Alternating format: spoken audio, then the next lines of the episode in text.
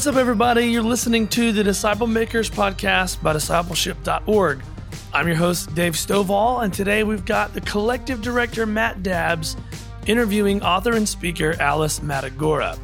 Alice is going to be speaking at our National Disciple Making Forum coming up here in a couple weeks. So if you enjoy what you hear today, go over to discipleship.org and buy those tickets to come hear her speak at the forum. For the episode today, Alice is going to be sharing her view of discipleship and about her new book, How to Save the World Disciple Making Made Simple. She breaks down some key statistics on how discipleship is broadly viewed by pastors and everyday Christians. I really hope you enjoy this episode. This is Matthew Dabbs and Alice Matagora. Enjoy.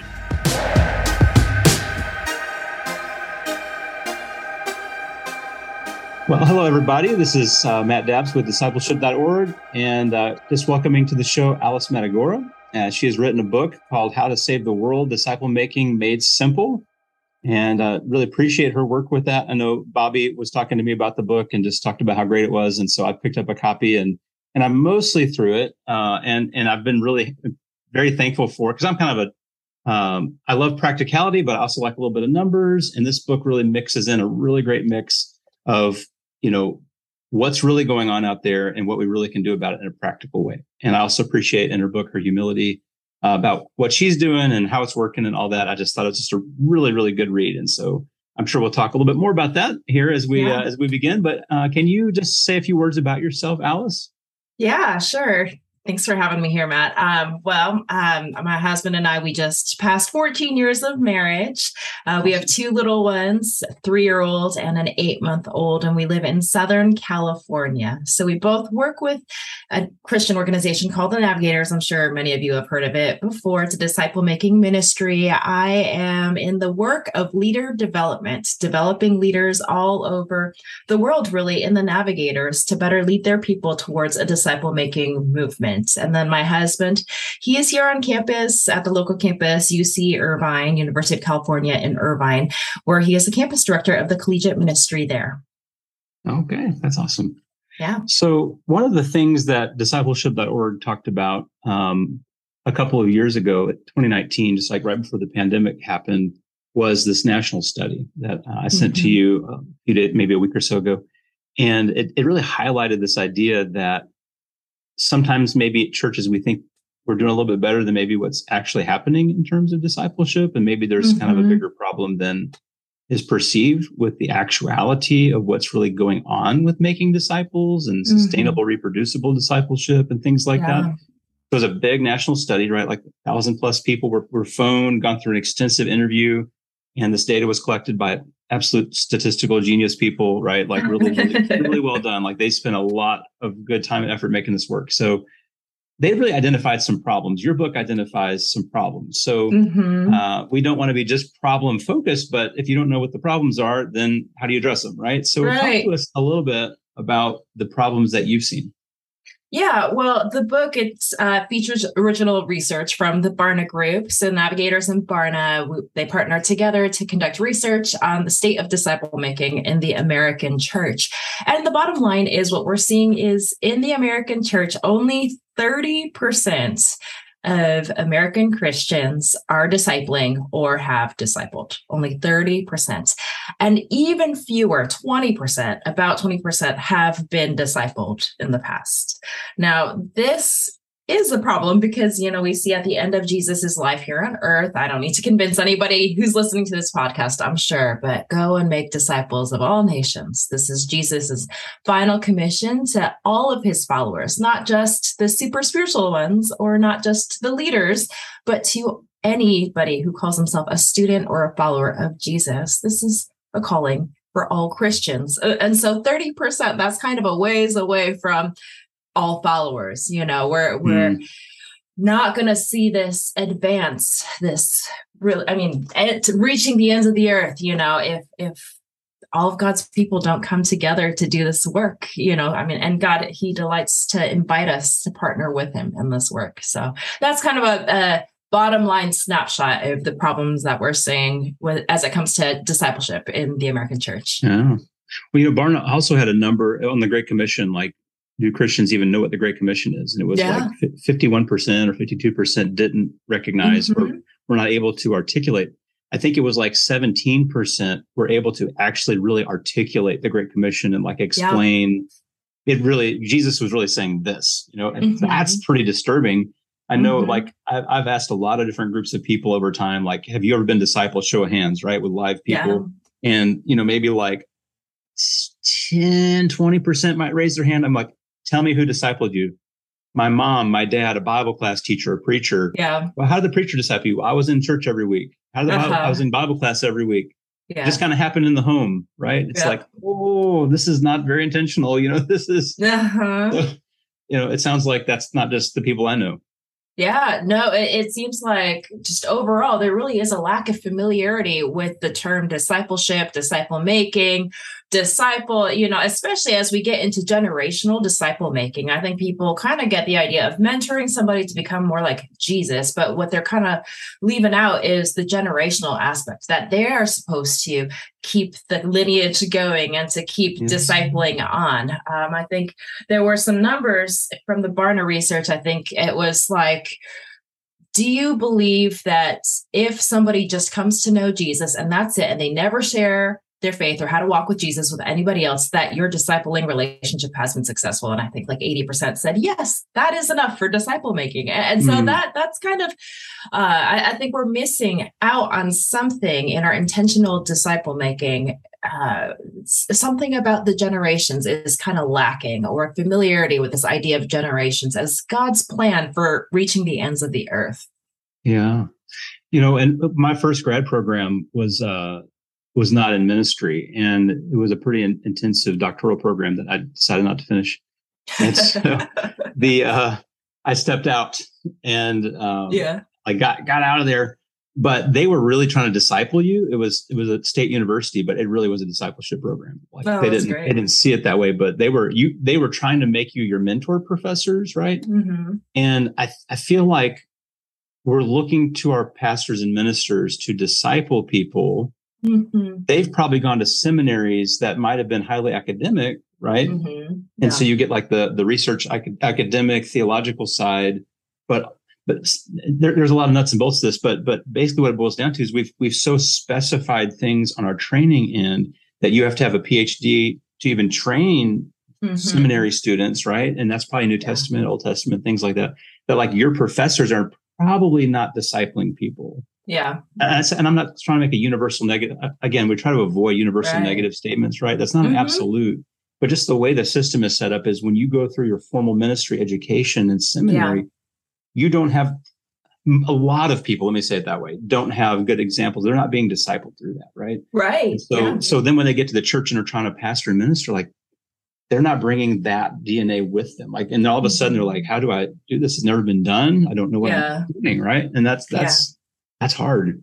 Yeah. And and I think that's why the numbers are really, really important to look at. You know, 20%, only 20% have been discipled, you know. So, so it's so hard to reproduce something that you have never experienced before. Yes. And I think that's kind of a product of our culture, you know, our American culture. I mean, one of the one of the great things is that we are very productive, but you know, just being set the American yes. church in our productivity, efficiency minded culture. My fear is that we as the church we have moved away from the slow, laborious work of one on one, one on a few investment, deep investment. And we have preferred these larger discipleship programs like let's mass produce disciples let's mass produce and just disseminate information on how to walk with mm-hmm, jesus but mm-hmm, you kind of mm-hmm. miss that intentional slow walking alongside walking with that Jesus modeled for us. I mm. mean, he lived life with his disciples side by side.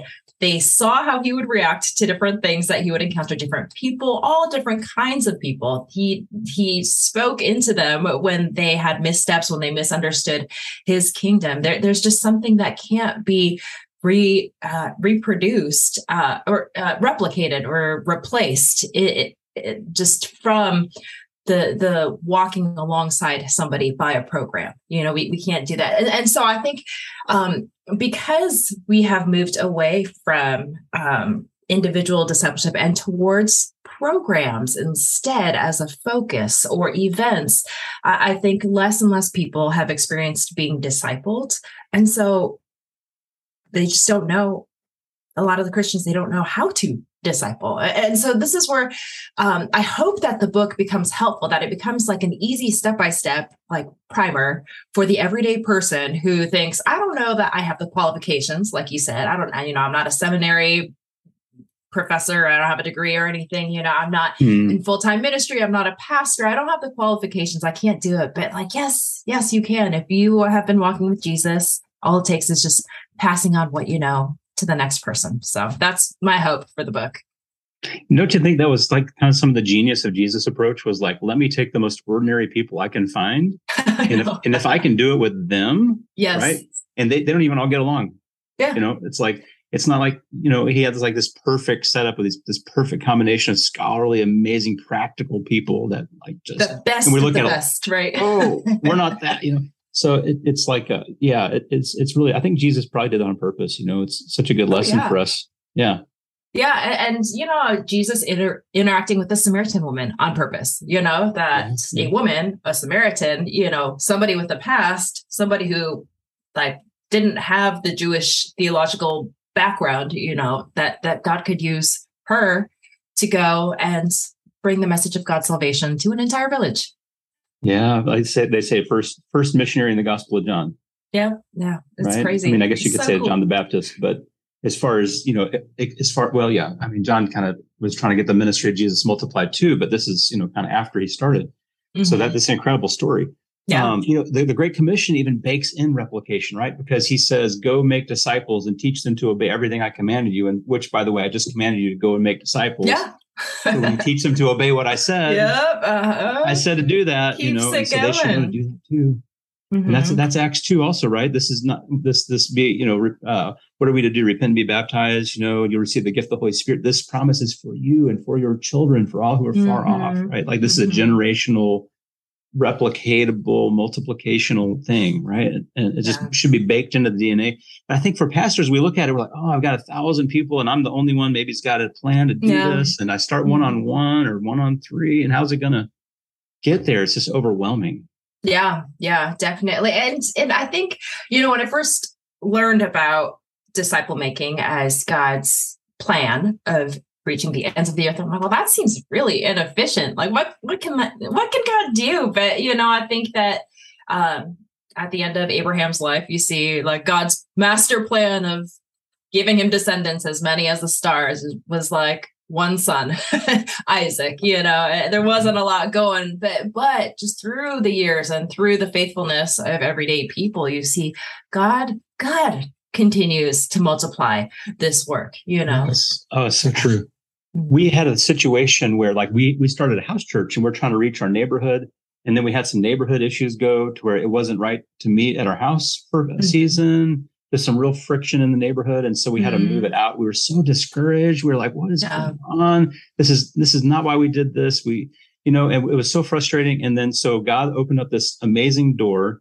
at this other home on the other side of town with a couple who was in their 80s they, they weren't going to church because of covid hadn't been to church mm-hmm. in two years they live on a lake private thing, but in, they live in a private home, like, but in a, in a massively growing neighborhood that's built all around their little woodsy spot on a lake.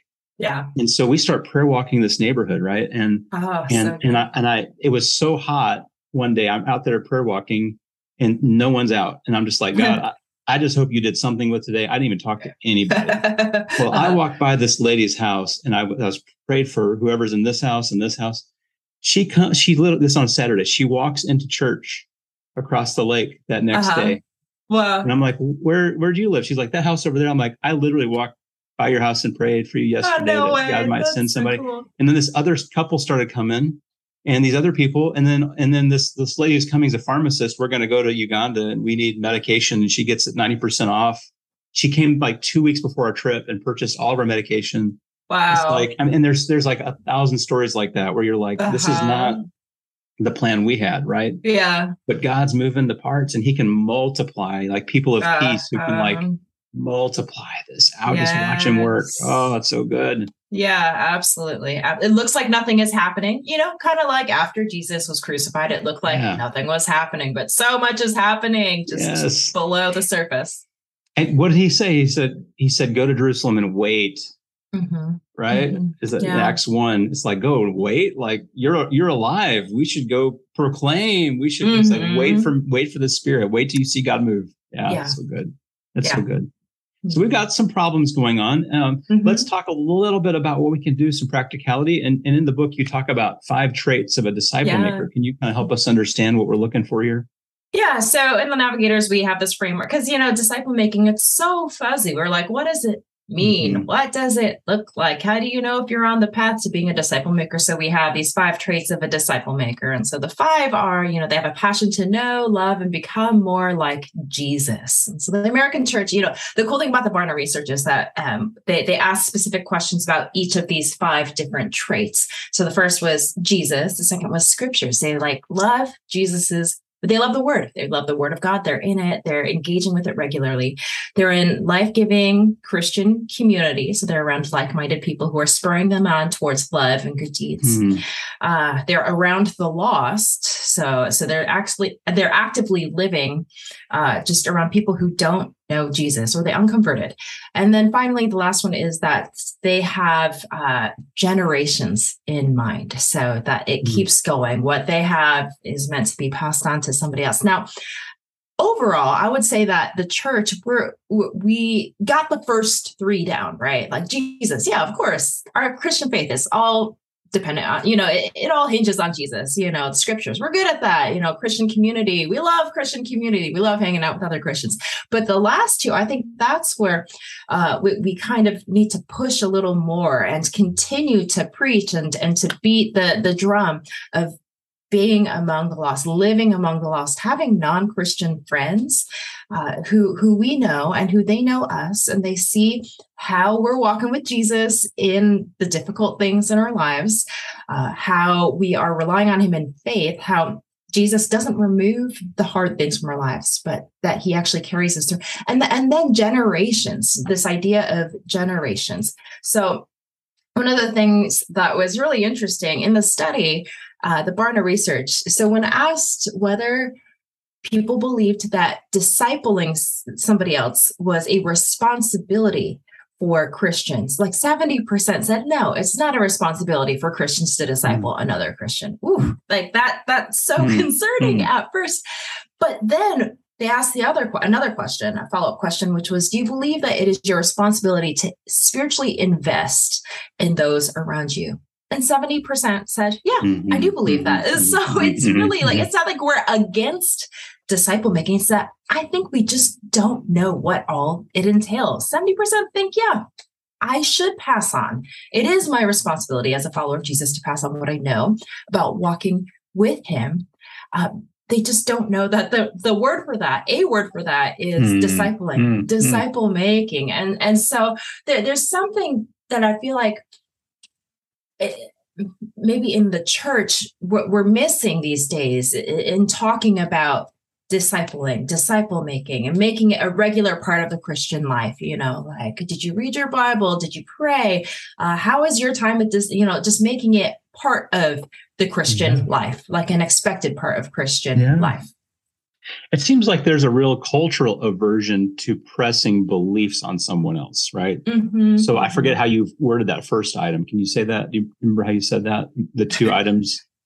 Not making it weird. Is that no, no, no? what you just said about Barna had these two parts. One, one was thirty percent, one was seventy percent, or something like that. The first one was only thirty percent thought that they should like actively try to disciple people uh, well, the bottom line, only 30% are discipling people. Are, uh, are, you talking about, are you talking about the 70%? 70% don't believe that discipling somebody is a, a responsibility as yes. Yes, a Christian. that's the one. And then, yeah. yep, 70%. So, yeah. Th- that makes sense to me because, and I'm not saying yeah. it's good. I'm just saying, culturally speaking, mm-hmm. an aversion to pressing my beliefs on other people. Yes. But if you say, should I spiritually influence or should I be spir- in a spiritual conversation with someone?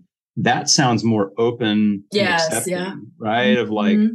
well they may be this or that and i'm a christian but we're having a spiritual conversation that sounds yeah. like less threatening maybe yeah yeah and, and i think um, not only that that the aversion to pushing our beliefs on somebody else but something that um, that I feel like I gleaned from the research was a, an aversion to vulnerability, you know, to, oh, yeah. to making, to wanting to not make the relationships that they have with those who don't know Jesus and even those who do know Jesus around them weird. You know, you, they don't yeah. want to make it weird you know because like when you i would just think about a dating relationship when you first start dating somebody it's kind of weird in the beginning or when you make a new friend you know um two years ago we, we joined a new community group and it was weird at first but now after two years of meeting every single week we we know them. We love them. It's so comfortable. It's hard to believe that it ever felt weird but i think that that fear of vulnerability and things being weird at first kind of keeps people from wanting to pursue and move towards these disciple making relationships because let's just keep the status quo uh, and and just not risk making it weird but in not mm. risking making it weird they're also missing the opportunity to lead somebody else into a deeper experience of the fullness of Jesus in their lives and the transformational yeah, power of the gospel in their lives.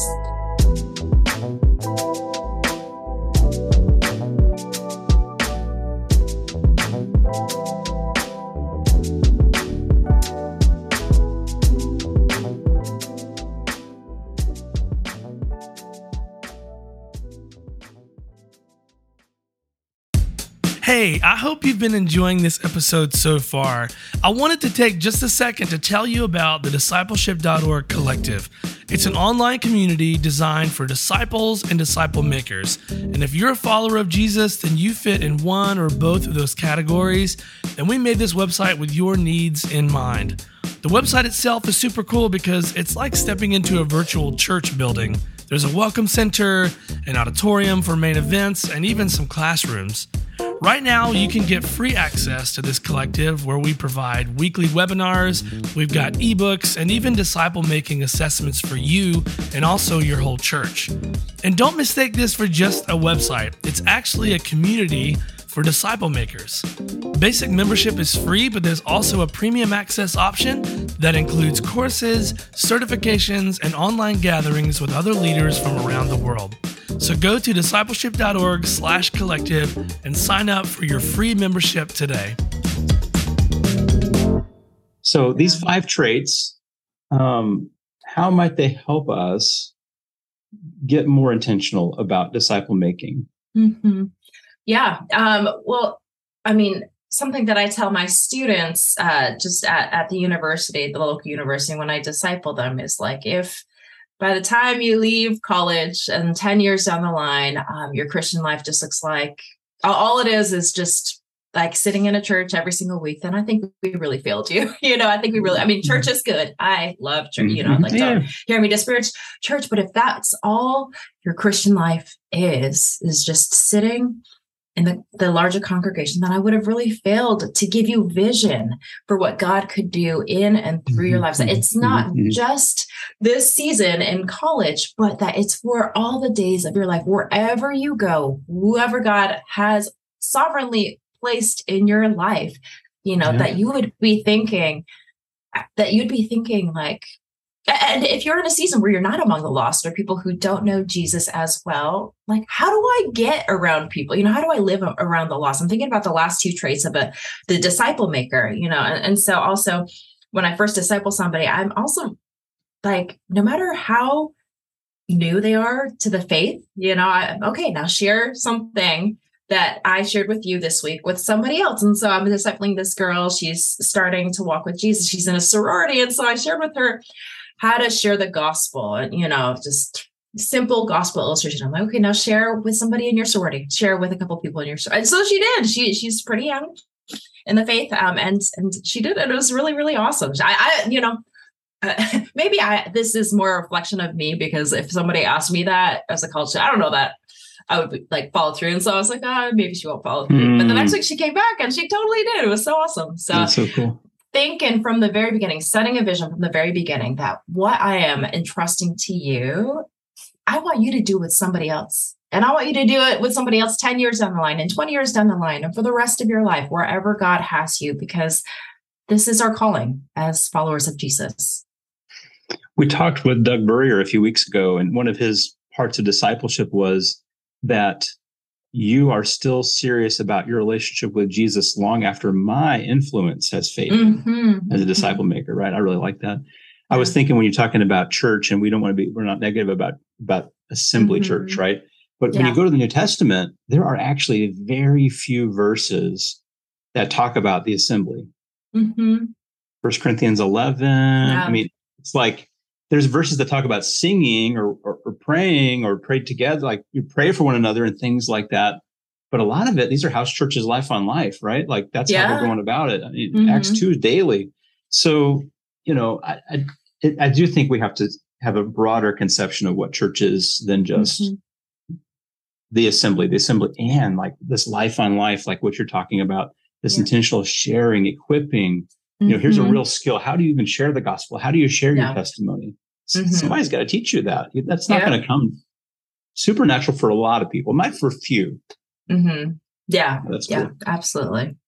You shared in the book, like pretty much every chapter, you have a vignette of like uh, a real person, Mhm. right? And talking Yeah. about kind of just making it real. Like this person had a hard time with this and this, but here's what they did. And can Mhm. can you share some thoughts on maybe why you did that and, and what we can learn from some of those examples? Yeah, so I've written this book, you know, for the everyday person to exhort and encourage them and to equip them to make disciples. And like, yeah, God has called all followers of Jesus, everyday people, not just the full-time ministers and the pastors to make disciples. So that that was something that the research identified, illuminated was one of the barriers is that people think that sounds like that this sounds like something a pastor does. That sounds like somebody with theological experience does. That sounds like mm-hmm. something that somebody in full-time ministry does and not part of my responsibility as just an everyday Christian.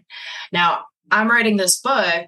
I'm in full time ministry. And so, where's my credibility in terms of like, well, I'm doing it. Can't you be doing it? And so, I, I interviewed several people who are doing it in their everyday lives uh, so that the everyday person who picks up this book and reads it, they can kind of see how people are overcoming some of the barriers that they might be feeling to making disciples, whether it's not feeling like they have enough time in their lives to add something else or wanting to figure out how to fit something Mhm. new in or um, just learning how to do it with their communities or um, you know one of the guys that i interviewed he he is a consultant. He's like a, um corporate consultant. You know how does he fit disciple making? But he's very active in disciple making. Um, so i one of the things this goes back to what you we were talking about just before but what i loved about what he shared was the first thing that he wants to make sure um, with anybody he disciples is that he helps them learn to hear from God themselves. And, and so back to your point Mhm. about like we don't want their faith to be dependent on us. If it's dependent on us and they're walking with Jesus and then after we stop meeting, they stop walking with Jesus, like then I think we did something wrong. But to teach somebody to have a relationship with God, to hear from him themselves, like that is gold. And, and so I love that. I love that. Uh, but really, what I noticed in each of these everyday disciple makers' lives is that there was a real attunement to the spirit, to the spirit's leading of who they should invest in in their everyday life, not going out of their way to find somebody new, but just really scoping out God, who have you placed in my life for such a time as this that I can invest in in, in their lives? And it doesn't have to be big and grand and weird, but it could just be really natural, like inviting them into my faith, inviting them into walking with Jesus together. Mm, that's so good. You know, sometimes like we read the Bible and it's like, okay, this is how Jesus related with Peter. Mm-hmm. This is how Jesus related with John or whoever. You or like like God and King David. Like David did this and God reacted like this. And you kind of learn a little bit about the character of God based on like Yeah. interaction with people. But then like in discipleship, like they're learning about God by watching you interact with God, right? Mhm. and like what you normalize and what you share and what they see you living out right Yeah. and so i think that's so important like and maybe i think it's becoming more normal is like this idea that god really is communicating and it Mhm. may not every time be like literally feel like words are coming into your head Yeah. like from god but it can be an urging or a conscience issue of the holy spirit or it, it can actually be real communication like Mhm. God's really working. He didn't Yeah. stop talking or working, right? And so how do you how do you tune into that and make that normal? And, and the reason I say that is because for you to tell someone something is different than for them to feel real Holy Spirit conviction about Oh, yeah, for something, sure. right? It's yes. like up to the game quite a bit, you know? Yeah. Like God really wants me to do that. Yeah, it really does. Yeah, and, and that is uh, what like drew me into disciple making ministry in the first place was because you know I came to faith. I didn't grow up in a Christian home. I came to faith in high school, but you know then I was more interested in just being with friends than like learning how to walk with God. So I didn't know that it was possible to have a relationship with God. Went to different events based fellowships, and then um, finally met the Navigators, and, and they taught me and I was just in this culture, immersed in this mm. culture where people were walking with God. They actually liked his word. Like they were reading the Bible on their own, like college students who were like me, you know, they were people who struggled. But uh, I, I feel like through osmosis, I picked up how to have a relationship with God. And then when I was discipled, it was like, exponential fast tracking in my relationship with God. And it's like, oh my gosh, do you know that God talks to us? Do you know that you can like really have a relationship with God? Like he speaks to you through his word, you know, and through the Holy Spirit. That was just so new to me. And it transforms my life. And so like I love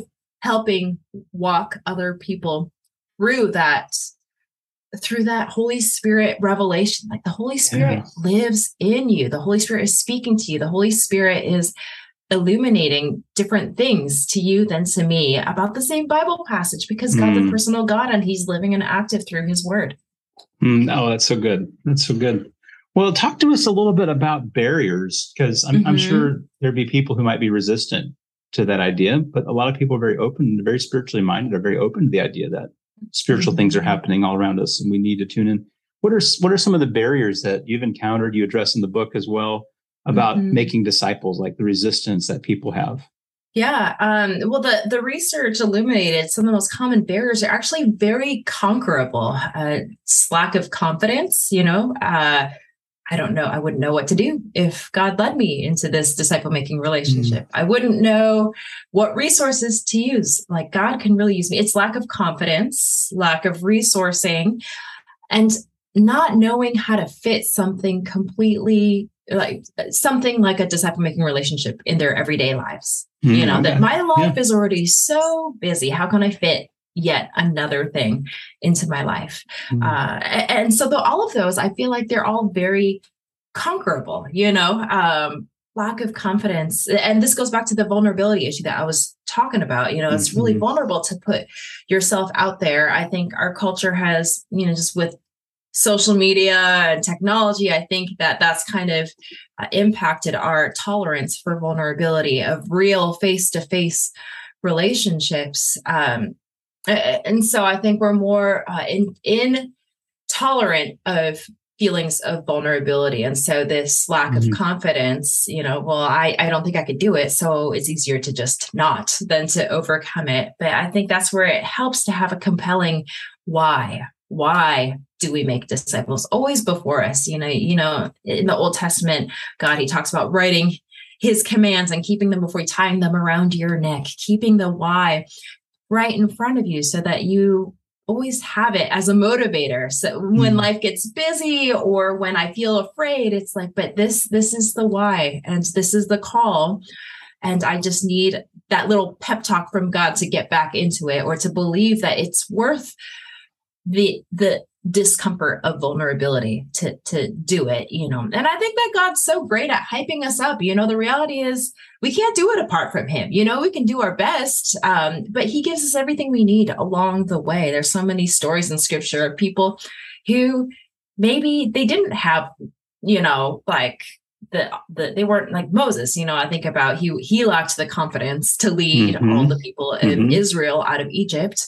And God empowered him along the way. Maybe he wasn't there in the beginning, but God was with him. And by the end, he was one of the greatest leaders, you know, in, in the history of um, of Israel.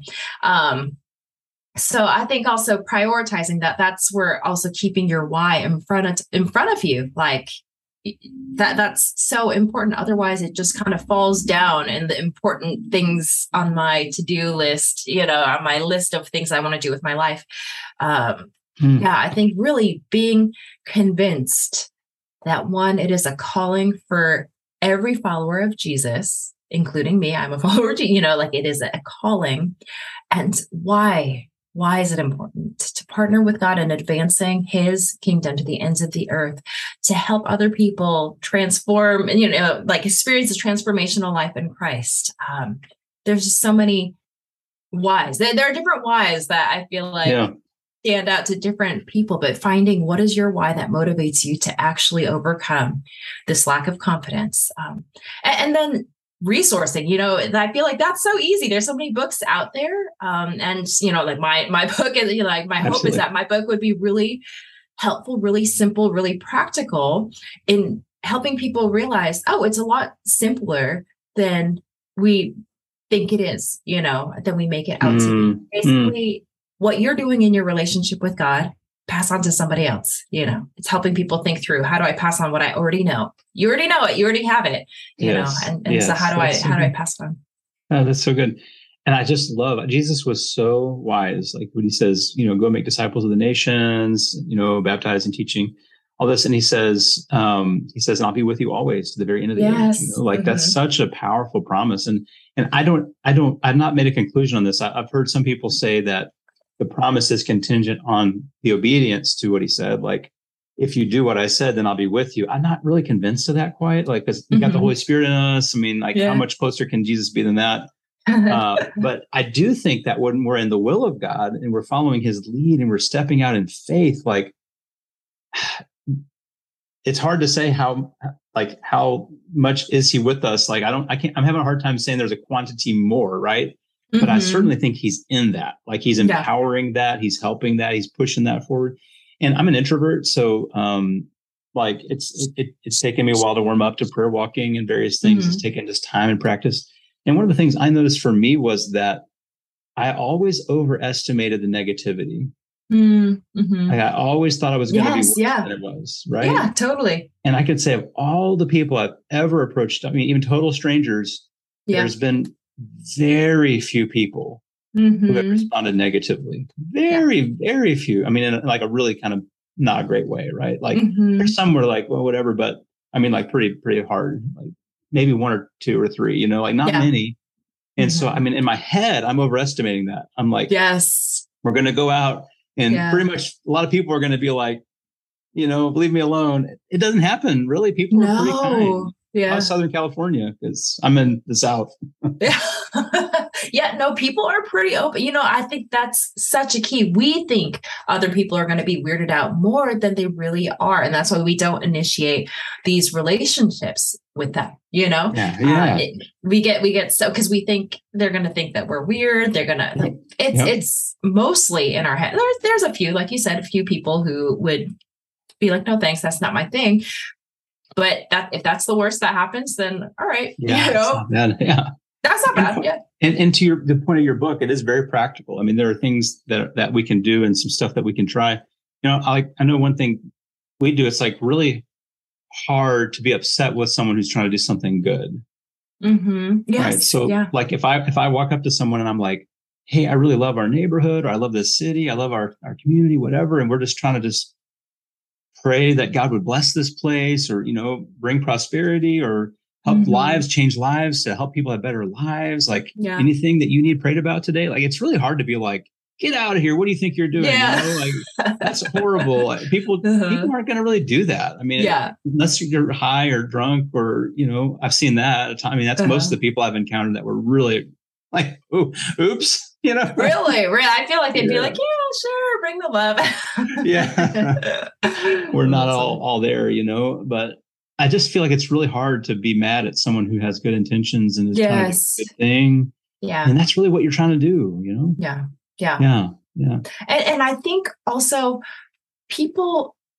I mean, people just we were created for connection, and, mm. and you know whether somebody knows Jesus or not, I think that there's a formed part in them, a deeply formed part in them that longs for a connection and that hits at this connection. Somebody is wanting to care for me, somebody's wanting to bring good to me. How who could resist that? You know, who would who would turn that away? Mm, oh, that's so good.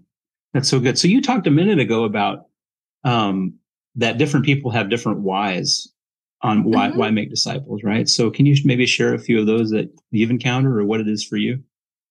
Yeah, I mean, for me, it was it was the transformation that I experienced in Christ. Mm. So when I first came into college, or went to actually as the ministry here at University of California in Irvine, um, I, I was like going through a season of some pretty deep depression. I was coming out of a season of eating disorders, anorexia, uh, binge eating, bulimia, and, um, a lot of anxieties, just in a really low place, just really unhealthy relationship. Um, and, and just struggling, not myself. And mm. just through being around other people who really loved Jesus, being discipled, somebody teaching me how to have a relationship with Jesus, uh, I just experienced so much healing and so much freedom from all of those things. You know, I'd always tried to just stop having my eating disorder, you know, like just stop mm.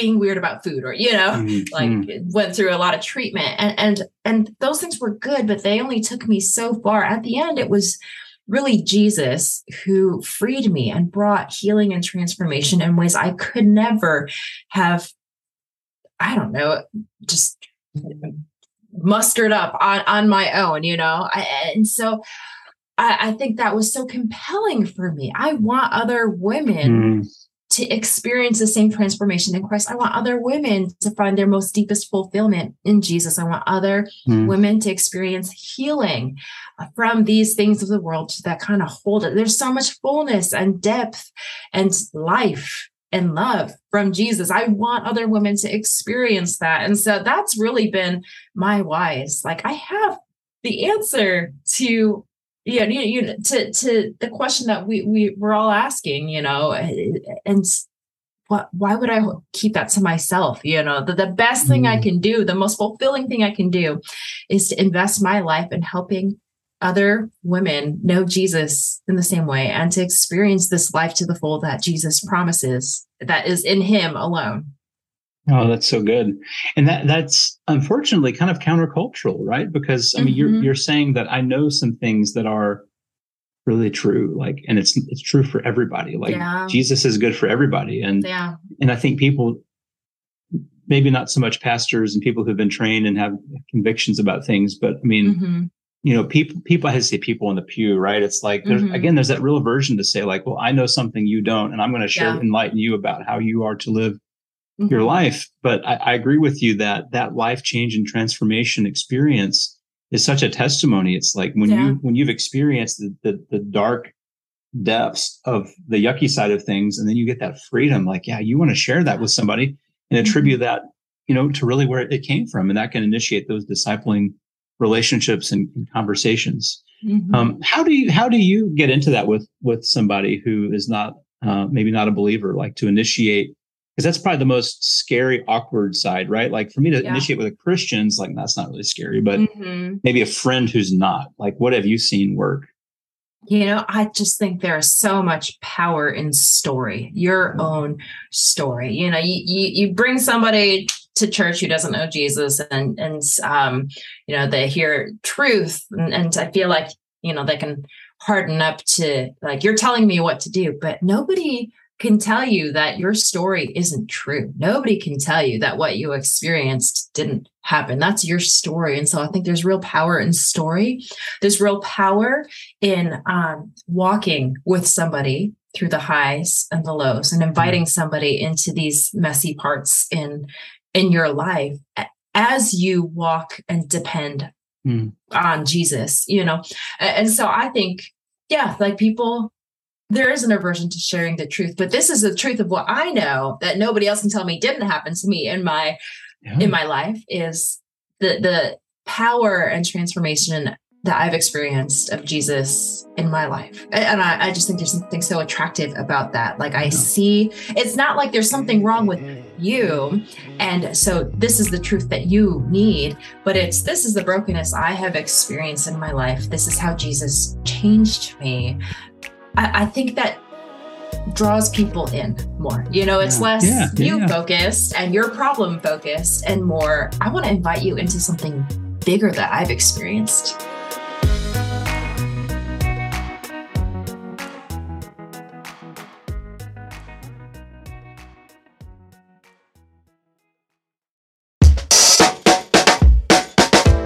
Hello, Disciple Makers Podcast listeners. I want to invite you to the 2022 National Disciple Making Forum here in Nashville, Tennessee on October 5th and 6th. Jesus had a strategy, a plan, and a roadmap for making disciples. In other words, he was highly intentional. He guided, coached, and developed his disciples into full on disciple makers, and by living out the Great Commission, they changed the entire world. We're constantly gaining new insight about intentional discipleship as we look closely at Jesus. And if we're thoughtful and prayerful, we can apply many of those same practices today. So head on over to discipleship.org to buy your tickets for the 2022 National Disciple Making Forum. I look forward to seeing you there. Yeah, no, that's really, really good. I, am thinking about is it First Peter where he says, you know, always be prepared to give an answer to those who ask you about the hope that you have. It's like, mm-hmm. well, people are going to see that. They, they, may have seen the struggle, they may have seen the outcome, and like, well, what changed? Whatever happened yeah. with that thing you were dealing with, right? Mm-hmm. But you can only you can only have that conversation if you have the relationship. Yes. Yeah. Yeah. You know, a lot of a lot of uh, some discipling things seem very clinical, mm-hmm. where it's like you know, step one, step two, step 3 mm-hmm. And what I like about what you're doing in, in your book and what you're saying is is that we have to be in tune with reality. That t- sometimes that takes data to really like really hone in on what's really going on out there. We have hunches, but like let's really find out what's going on out there. So like you and navigators in your book and all Barna, what you what you're reporting has real teeth to it. Mm-hmm. But then it's it's not like you're real clinical about it. Mm-hmm. Yeah, you know, I try not like, to be. yeah, I mean, it'd be tempting, I think, for you to be, given your background, to be very yeah. like just very very clinical and like we want okay, you know, just give me every little thing, but life doesn't really work that way. And, and I think that you have a really good balance in your book of, mm. you know, really assessing and like, I hate to say diagnosing, but really laying out the numbers of what's yeah. there in a very practical way. And then kind of walking us through like, what does this look like in real life through the vignettes, the stories of people through your own practical application. Is, is there anything in there that you like to share? Um, well, you know, I so you mentioned this clinical. We talked briefly about this before we started recording, but I, am a licensed marriage and family therapist, uh, practiced in the with the under resourced population in Los Angeles County for a little bit. So it's in me to diagnose, and and really, I do believe that the the Barna research it is kind of a diagnosis of the American church, like what is going on, because you know we can we can see the problems all around. Okay like you know experience people aren't disciple making. Well why? And we can take these random stabs in the dark. But the data is so cool. This is me nerding out on the data but the data is so cool because it gives us these uh, targeted areas of focus. Like lack of familiarity with terms lack of confidence we know exactly where the problem you know we're we're we're coming up we're we're um, having trouble with bringing disciple mm. making back to the mm. center of the american christian life we know exactly where it is so then we can make these targeted informed um, air quotes treatment decisions you know in, in in this way but also have the adaptability and the flexibility um, mm. to, to really keep it real. But I think that the ability to keep it real and to flex and adapt that really comes from um, just a solid foundation. You know, so like I I, I used to play piano, uh, and, so you know when you're starting out, you kind of like start with the basic scales, you know, uh, chord progressions, things like that, how to form chords and different keys, and, and the more um, comfortable you are with the basics, the more you're able to really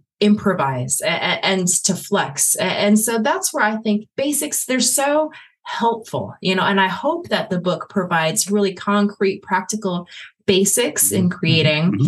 a disciple making plan for somebody so that as people get more comfortable and familiar with it, they can start to like improvise and play around with it and adapt to the things that life throws, you know, into the disciple making relationship and um and to the different things that life throws in people in general.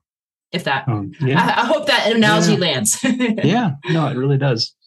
Um, so are there any numbers that when you talk about nerding out on the numbers, is there are there any numbers that just you keep rolling around in your mind that you'd like to share? Just things oh, that man. out. Uh, the, so much, so so many great, so many great numbers. Um, you know, I, I think really what shocked me were um, was the the lack of familiarity with um, the disciple making term. But it's just so funny. Like seventy percent don't think discipling somebody is a responsibility, but then 70% thinks that spiritually investing in somebody is um, like that one for some reason sticks out to me. It, it just really shows how um, we're not really talking about discipling or disciple making. We're not mm-hmm. fleshing out mm-hmm. what it looks like. Um, and that's okay. We maybe we don't need the terms, but if people get the concepts, you know, then yeah. That's okay. That like that's good. That's good. People get the concepts. And so how do we um, leverage? How do we help leverage what people already know? Mm. You hmm. know, maybe maybe it yeah. Yeah. We have a very culturally conditioned definition of spirituality. Mm-hmm. Where when, when Paul in the New Testament uses that word pneumaticos, he means because pneumos spirit, he means Holy Spirit stuff. Mm-hmm when he talks about a spiritual body in First Corinthians 15 or different places. And he says pneumatikos. It's not just like like mystical spirituality. It's like Holy Spirit things, mm-hmm. things of the Spirit, right? But when you talk to Christians and say, like, would you be willing to have a spiritual conversation with someone? That sounds very open, non-judgmental, mm-hmm. non-threatening, right? Like yeah. it's all on the table. We're just talking spirituality. Yeah. Like mm-hmm. I could see why people would endorse that. Yeah. But if you're talking like biblical spirituality, like Pauline pneumatico spirituality, like that's specific. Yeah. That's yeah. specific. It has some absolutes involved, has some mm-hmm. require, it has some, I'd say obligation requirement, but some response, like some specific yeah. response, right? And now you're in the realm of uncomfortability, your vulnerability that you're talking about. Yeah. Uh-huh. Oh, now I'm in that conversation that I'm scared. You know? Yeah. Well, I mean, if you think G- Jesus, he often had these spiritual conversations. Yeah. And and he left them open ended. He just like that's keep true. moving sometimes, you know, yeah. without yeah. giving them the answers. Just yeah, that's but, fair. But he, he, stimulated their thinking, yeah, and in a way that I think pointed them towards eternity. Yeah, um, you good. know, yeah, I, I, think a couple of other really cool data points from the Barna research is they they looked at generations interest in disciple making through generations. And what they mm. found was that interest tapers off pretty dramatically. Like Gen Z is the most interested in being disciple makers, and then and then uh, millennials, and then Gen X. But the boomers, they're they're the least interested by far in becoming disciple maker or in discipling somebody. And and I think that can hmm. point to some of our our problems with uh, disciple because you know you can't pass on what you haven't experienced and and so if the older usually disciple making relationships doesn't always but usually involves somebody older discipling somebody younger and so if the older generations are least likely to want to disciple then then younger generations are most likely not being discipled yeah. uh, so so i just thought that was That's interesting yeah, right. Really fascinating. The data it also illuminated four psychometric qualities. So psycho psychometric or psychographic, what we're talking about is like measuring mental traits, abilities, and processes. And so these are traits that are common to people who are most likely to want to become disciple makers or who are most interested in disciple making. Hmm. and the first is that they're optimistic for change. They they believe that their life has an impact on the world. Hmm. uh, the second is that they're relationally motivated that relationships are important to them. Um, the third is that they're accountability driven. So they have experienced the, the value of accountability in their own lives and they value accountability in somebody else's life, like being holding other people accountable. And then the last one is that they're growth minded. They're always looking to grow uh, in their relationship. They're always looking to help somebody else grow. And so these are four mental traits that were common, most commonly identified in the people who yeah. were most interested in being disciple makers, which is really interesting. Those all make sense. I mean, that's a good cluster of things. If you're if you're high on those those traits, I mean that that right. makes absolute sense. And if if you're low on those traits, you're probably like, that might explain why I feel like I've been beating my head against the wall of like, because I think some people, especially maybe some introverts, might feel like I really know I'm supposed to do this. I'm very, yes, very yeah. duty driven. Mm-hmm. I'm very a rule follower. Mm-hmm. And Jesus said, do that. But I'm really struggling. Yeah, yeah, totally. you know?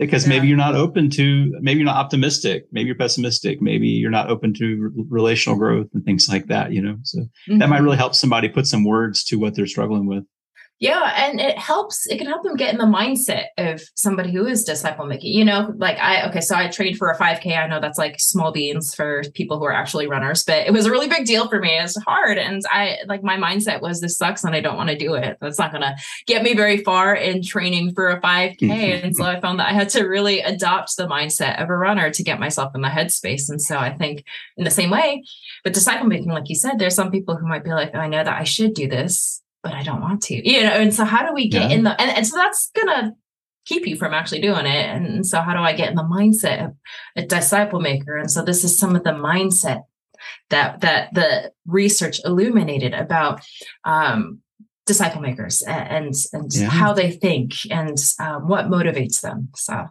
yeah. It's really cool. It is. That is really cool. And, and, I think it's pretty cool that like First Corinthians 12, God made this body with many different kinds of parts or like mm-hmm. Ephesians 4, 11, the APEST, you know, like there's these different gifts, but, but they can all be used for disciple making, right? Mm-hmm. Like, so mm-hmm you know, you may not be the best connector with people of forming new relationships with the yeah. lost and things like that. Mm-hmm. But when they get there, you might be very pastorally minded to bring them in and show them the ropes, right? And yeah, like we we just all need each other, like he says in First Corinthians 12, to like make this whole body where Jesus is the head, but we're all operating functioning well within our roles and giftedness, right? So I, I don't know that we're all gifted evangelists. Mm-hmm but I think we can all use our propensities and, and giftedness and interest to like push the disciple making mission forward. Yeah, absolutely. Absolutely. Or even like meet with people in the di- different seasons in their life. I mean, some, the evangelists might be the ones that lead them to Christ, you know, but the shepherds yeah. might be the ones that really establish them, you know, in their, in their walk and deepen and strengthen their walk. So. Yeah, but that takes st- strategery, as George Bush said, right? Like, because yeah. like teaching people my I keep saying introvert, but I mean teaching people might just be more intro like in, often takes an introvert person to sit down like really study yeah. deep dive right? But then mm-hmm. we need to be intentional about getting those really good teachers in front of people who need really good teaching right? Yeah. but but to be also yeah there's a lot there. This takes being strategic i think there's a lot people. of coordination. Yeah coordination yeah, with the body for sure. Yeah. That's yeah that's good.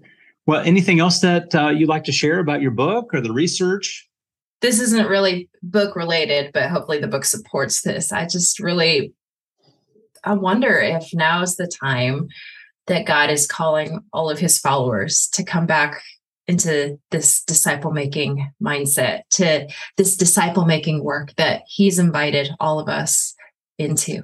I mean, the work that uh, of disciple making and advancing God's kingdom, it can't just be on the Christian leaders or the full time mm-hmm, workers. It mm-hmm, can't. Mm-hmm, it can't be. And I'm sure those who are listening, you've experienced this. Like maybe you're the pastors and you're you feel like I'm just trying to move move it, but it's not working. I think this has to be in all followers of Jesus work and and I don't know. Maybe it's time to return Jesus's final commission for all of his mm-hmm. followers to go and mm-hmm. make disciples of all nations back to the center of our American Christian life. Mm-hmm.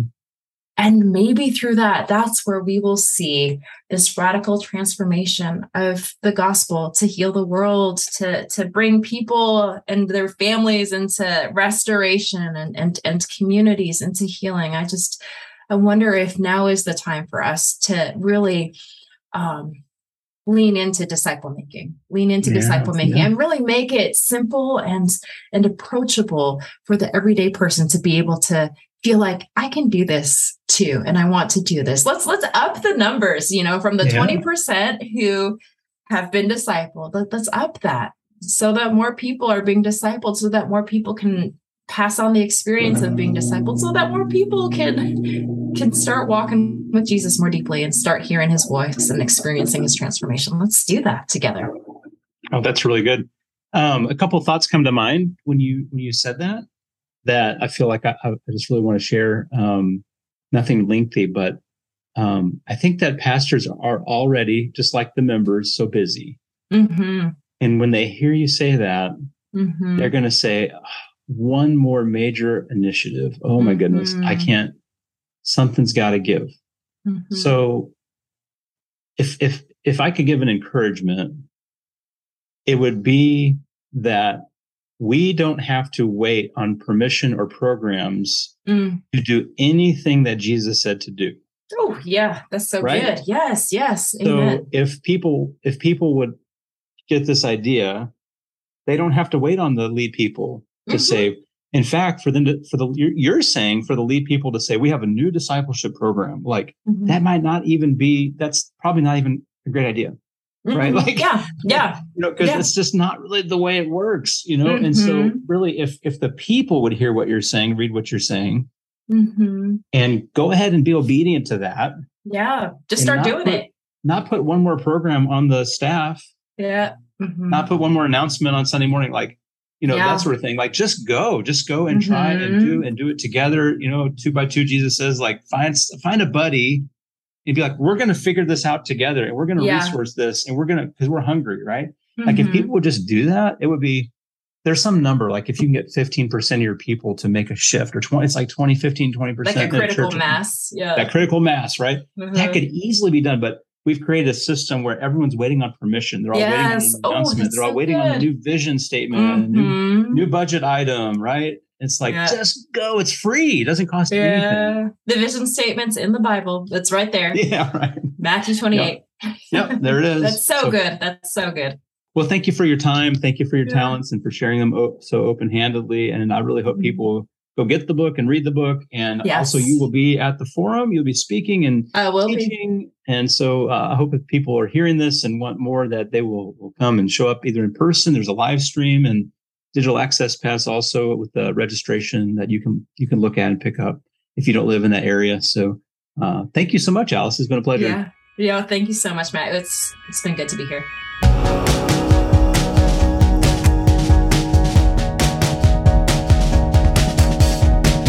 All right, that was great stuff from Matt and Alice. And like I said earlier, if you enjoyed hearing Alice speak, she's going to be at our National Disciple Making Forum here in a couple weeks, along with people like Myron Pierce, Matt Markins, Tim Hawks, Shodankeh Johnson. It's going to be a fantastic time. You can still buy your tickets at discipleship.org right now. So make sure you go do that. And just as a general update around the forum, we are going to be taking two weeks off from the podcast in order to host the forum and to gather more material for you for the rest of the year for the podcast. So, starting October 17th, we'll be back on schedule with releasing new episodes every single week for the rest of the year. All right, y'all, thank you so much for listening to the episode, and I hope to see you on the next one. Have a great day.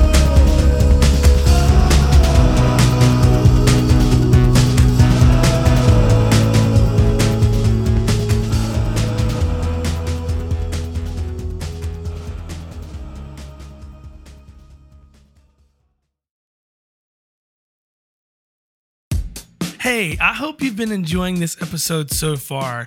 I wanted to take just a second to tell you about the discipleship.org collective. It's an online community designed for disciples and disciple makers. And if you're a follower of Jesus, then you fit in one or both of those categories. And we made this website with your needs in mind. The website itself is super cool because it's like stepping into a virtual church building. There's a welcome center, an auditorium for main events, and even some classrooms.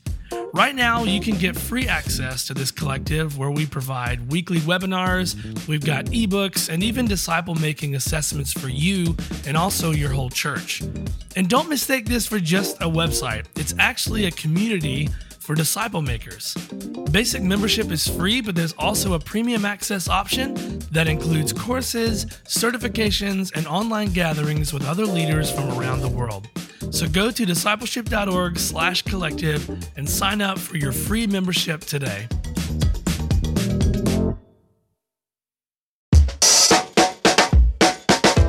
Hello, Disciple Makers Podcast listeners. I want to invite you to the 2022 National Disciple Making Forum here in Nashville, Tennessee on October 5th and 6th.